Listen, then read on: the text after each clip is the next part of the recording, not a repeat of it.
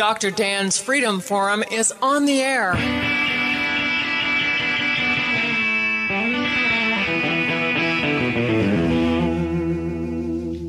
Never send to know for whom the bell tolls. It tolls for thee.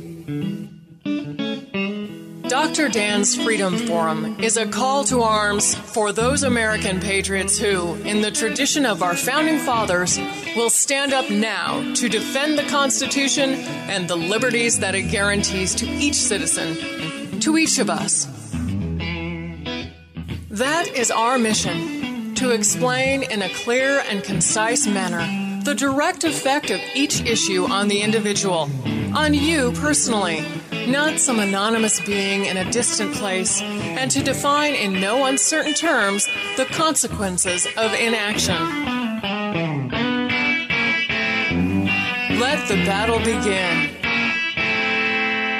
Michelle Woodhouse, you are the inspirational leader we need at this time in our nation's history. We've talked about Madison Cawthorn, and I think that's, I can't say enough good about Madison. And uh, we're going to work very hard, obviously, to make sure he's reelected. But talk to all of us about the threats that we now face from the left in our own backyard. For the last uh, probably eight weeks to 10 weeks, we've really been seeing some press noting Stacey Abrams may be coming to North Carolina. Uh, and about four weeks ago, we really saw that take a, a really strong shift. She's here. Uh, Fair Fight and her voter integrity program have, have really they've set up camp. They last week in Atlanta, uh, Biden, Harris, Abrams, Ossoff, and Warnock all met and and they were not comparing NCAA brackets. I assure you to see how far your Wolverines were going to go. They were there laying out a plan as you follow, and Lin Wood had a great article that came out today on it as well. As we follow what Stacey Abrams did in Georgia and how deeply that was entrenched in the Valerie Jarrett, Eric Holder, Barack Obama policies and funding, um, they saw how it worked. And what she did in Georgia was completely legal. That's what makes it so disturbing. And she has, North Carolina had a great night on election night. Shy of a few races, in general, North Carolina did incredibly well. But they see North Carolina as a swing state, which it is, but they see the left sees North Carolina in a much more purple light. And uh, because of the Charlotte area, Wake County, Orange, Durham, New Hanover, Buncombe, we know there's about 10 counties that are deeply blue. And their plan is very clearly laid out. They're coming into North Carolina, setting up camp here, and will be doing a registration drive in our urban communities. Now, what scares me and what should alarm every one of us to stand up, take action, and pay attention is the Democratic Party has a new state chair. Her name is Bobbie Richardson. And Bobbie has proclaimed herself, she served in the General Assembly, she's from the eastern part of the state, and she has proclaimed herself the North Carolina Stacey Abrams. That is what she's calling herself. And her focus is not only to implement Stacey Abrams' playbook and her initiatives in the urban communities, but to go after the rural communities. She sees the rural areas as an opportunity to focus on low income voters that live in rural communities, get those unregistered uh, voters to vote and register Democrat or to get the unaffiliated, which we know is the largest group, the largest voting bloc in our state, to convert over to the Democratic side. So in North Carolina, they're going to take a two prong approach, which is different than what they did in Georgia. We saw how it worked in Georgia when Stacey Abrams lost to, to Kemp in the gubernatorial race, which she's still never accepted defeat. She launched this program, and her goal was 500,000 registered voters in the state of Georgia. She had 800,000 first time voters, and most of those voters voted by mail in ballot. And we know that's where the wheels fell off the wagon in Georgia. And those voters not only voted by mail in ballot once in, in stealing the state from Trump and sending those senatorial races into a runoff, they did it in that runoff and put two of the most liberal, and I would I would contest that Warnock is the most liberal uh, senator in the chamber. So her plans were executed really quite flawlessly, and but they were really quite simple. What makes her a threat for us in particular in Western North Carolina is when we look at our population makeup, if she's able to even garner a 15 or 20% growth in in Democrat voting in Buncombe County, it's very difficult for the remaining 16 counties to make up that delta. It becomes a math problem for us. So, this is why it's so critically important that Republicans have a very specific plan that we are um, turning out to vote and support top to bottom. Madison will be the top of the ticket for us in NC 11 in 2022, but the judicial races are critical. Our district attorneys, the school board, county commissioners, sheriff. The left has shown us in, in 2020 that, that they figured out how to take it from the top. What we need to be paying very close attention to is there is the plan for them to come from the bottom up. Because you know, in a in any of our counties, but look at Cherokee, if they were to if they were to take your school board, your sheriff, your county commissioners, the city council, uh, at that point, even even with Madison winning, what it does to the local community is so devastating that it it, it puts us in, in such a, a, a difficult position going forward. So Republicans have to be paying attention top to bottom. Republicans have to be getting out of their house and voting. We don't have, I know people are upset and they're questioning the election, but Republicans cannot sit home. We had over 500,000 evangelical Christians didn't vote in 2020. Now, whether they didn't vote because they didn't like the way Donald Trump tweeted, or I don't know why they didn't, but we now have this because they chose to stay home. Republicans have got to stop this ridiculous idea of we're going to stay home and protest because we we don't like something about our candidate or some of the candidates and we get our feelings hurt, we have to buck up and go vote because I mean, I hate a RINO as much as the next person does. But the fact that we have given over the White House, Senate, and Congress, it's happened before, but we don't have Google, Facebook, Instagram. Um, we have lost control of the media. Republicans are and conservatives are in a very difficult spot and we have got to get engaged. This is no time for people to sit home and and feel like they have their feelings.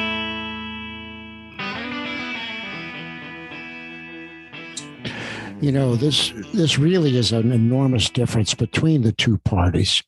Uh, the Democrats are are a true big tent party, and they demand or enforce in some way unity Yes. They may they may squabble all the way down to the to the voting booth, but once they're in there, they pull the, the lever with the D on it and whatever they have to do.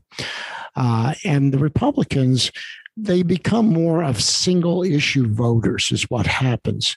And so one thing will stand out in the mind of a group of people. And instead of thinking clearly and rationally of the consequences of sticking only to that issue and not seeing the bigger picture. That's really what we're dealing with. Is Absolutely. that you cannot be, you cannot win if all you can think about is one thing. You have to understand the overall big picture. So the question is to you, uh, Michelle Woodhouse, is how do we go about doing that? What do we have to do to educate our people that we need a vote in order to maintain individual freedom? Well, you know, I think it's it's a multi-prong approach. I really do think it's um, you know, they say it takes seven, someone being exposed to something seven times, a message seven times before it changes their behavior. I think we need to look at how we're reaching our folks and to me, it's a bottom up. It's very grassroots. It's education. It is engagement. Uh, what I'm finding as I go across this this district campaigning, every event I go to, whether it's a dinner in Cherokee or a breakfast in Henderson County or a, a lunch meeting in Buncombe County, a, a breakfast in Yancey, it doesn't really matter. Everywhere I go, new people are showing up they are so concerned about what's happening in in their country. You know, I say it's very much like put me in coach, put me in coach. People are looking for an opportunity to engage. Many people who would have never self identified as Republicans, many people here who would consider themselves Southern lifelong Democrats, but the Democratic Party has abandoned them. This is not you know, this is not a Republican Democrat environment anymore. I think it's a love America, hate America environment. That has become our two party system. So we, I think that one of the most important things is we have to be ready to plug people in when they show up because they're showing up and we we need to welcome them in and and help them to understand and educate them around the platform of of the Republican Party. It, you know, I, I say it's very much like when you talk to people about coming to church. You don't pull out your King James Bible and beat them over the head and tell mm-hmm. them that they're going to hell. You just start to talk to them. And so to me, this is a one-on-one start to educate and talk and get people engaged and plugged in and help them to understand the ways that they can serve. Some people would they they just want to know how do I how do I get involved with my local party? What can I do about the school consolidation issues going on in Cherokee County? What can I do about the drug issues happening in Macon County? Many people will have one issue that brings them in. It's their call that that brings them in. And we have to find a way as a party to do a much better job of welcoming them in and engaging them. I think in 2016, the Republican Party um, had a big miss when Donald Trump won, and he won through unaffiliated voters, people much like my parents who haven't voted for a Republican since Ronald Reagan. My sister and her union friends and family that that live in Michigan that hadn't voted for Republicans since Ronald Reagan. Donald Trump spoke to them.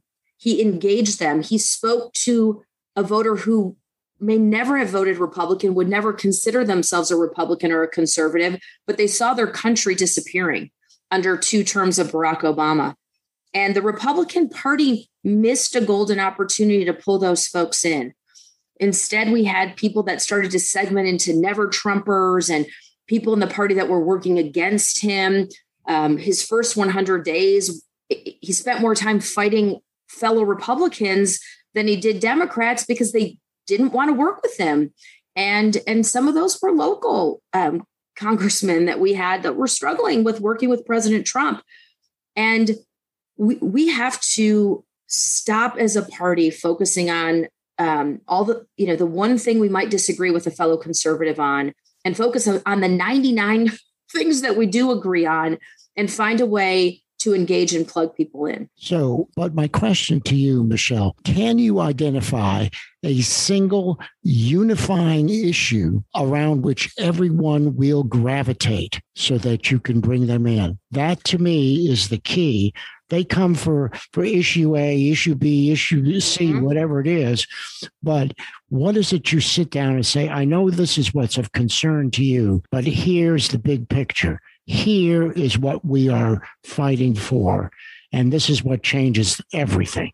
Obviously, election integrity is important. And to me, that's an issue. But what I'm talking about is an overriding concept, an overriding philosophy that everyone can sign on to. For me, uh, it is one question who owns your body? Who do you want to make decisions about what happens to you in your life. Mm-hmm. That to me is an overriding issue because that's what that's the battle we're facing. Mm-hmm. It's a battle between collectivism and individual freedom. That is the battle. That's where the lines are. All these other issues are just issues along the way. Mm-hmm. What's more important is you say, I know you're worried about that, or about election integrity or or whatever, but the real question is do you want the government telling you what your life is going to be like? Do you want the government making decisions about how your entire life is going to be spent? Or do you want to make those decisions for yourself? Absolutely. To me, that's that is the message that the conservative movement has got to bring forward. Well, and individual freedoms are uh, are the central point of, of the Republican and conservative platform. It's what it is. It's small government versus big government. It's why I, I call these stimulus checks enslavement checks. The government, their entire plan. I I grew up in in Detroit and I watched it happen there. They the government's plan, and we're seeing it. We saw it with Obama. We're seeing it now with Biden. They want uh, you to be dependent on the government because if you're dependent on the government, you will never vote against greater dependency. And if you would have asked either of us, um, or Tim, if you would have asked any of us 15 months ago, would you be living in a world where you had to wear one or two masks to walk into a grocery store? We would have thought you were crazy. This pandemic will never end. Absolutely. And and we'll never know I don't believe we'll ever know the truth around the biological warfare and China's involvement and the and the DNC's involvement in the planning of this whole thing. So you are running for the chair of North Carolina's 11th district. So Absolutely. what are you going to do to make it all happen for us? And, well, and, and, let me just say something. You're you're up. You're coming up against an election, election that's a Zoom convention on mm-hmm. April 10th, starting at 9 a.m. How do people make sure that you get elected as chair of the 11th district? Well, if they've been seated as a delegate in their in their county, then they will be able to vote. Um, we have four conventions left Henderson County, Transylvania, Mitchell, and Avery. But if you have not yet been seated, um, unfortunately, this round you won't have an opportunity to vote. But if you've not been seated as a delegate, please reach out to the county chair where you live and let that person know that you that you are supporting me as the district chair.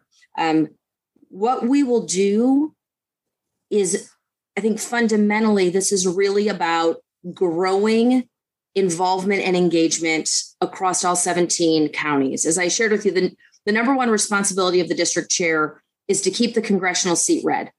That's the number one responsibility, and we will do that. Um, we will work very closely with whomever the conservative is that is the comes out of this primary on the Senate side to make sure NC 11 carries that. What what our congressional district does really does drive what happens in the state. We do uh, have an incredible influence. But I've been talking with district attorneys who are endorsing me and uh, Commissioner Josh Dobson, who is a resident here, other commissioners, state, some of our state senators and House representatives, really across the district, because those races are coming up in 22 as well, many of them. And we have to make sure top to bottom conservatives win. We need to make sure this is a 100% red wave in 2022. Uh, the counties need to be very engaged in the municipal elections, and we will be supporting through that effort.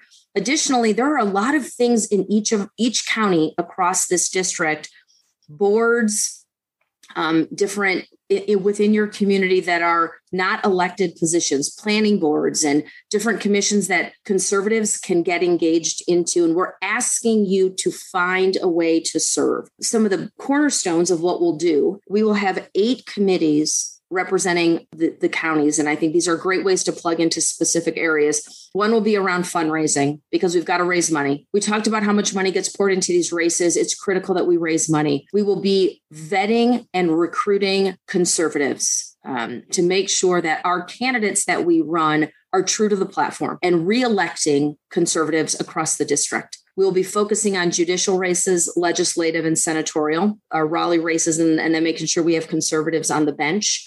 And then we'll also be building out a communications infrastructure, which I think is going to be critically important for us. Right now, as a conservative, if you moved into our congressional district, you moved to Cherokee, and you want to find out how do I get plugged in with my local Republican Party, it's almost impossible. We don't have a centralized communication um, platform. When you look at our, our website, is um, will be completely renovated. Our social media presence will be completely renovated. We've talked a lot about Madison. When Madison puts something up on Instagram, 600,000 people engage with it each time he puts something up. NC11 doesn't have an Instagram page. So we're not able to reach those young people in the district that he's communicating with. So we will have a multi generational approach on communication, um, which will be critically important to um, to reaching voters. Michelle Woodhouse, outstanding candidate for the chair of the GOP NC District 11 position. Uh, I endorse you with all my heart. Uh, I will pray for your election and I'll be happy to help you in any way that I possibly humanly can. And again, thank you so very, very much for being a guest on Freedom Forum Radio. Thank you for having me. And that concludes another episode of Dr. Dan's Freedom Forum. Join the battle on our website, www.drdansfreedomforum.com. The right to own private property that cannot be arbitrarily confiscated by the government is the moral right and constitutional basis for individual freedom. Thank you.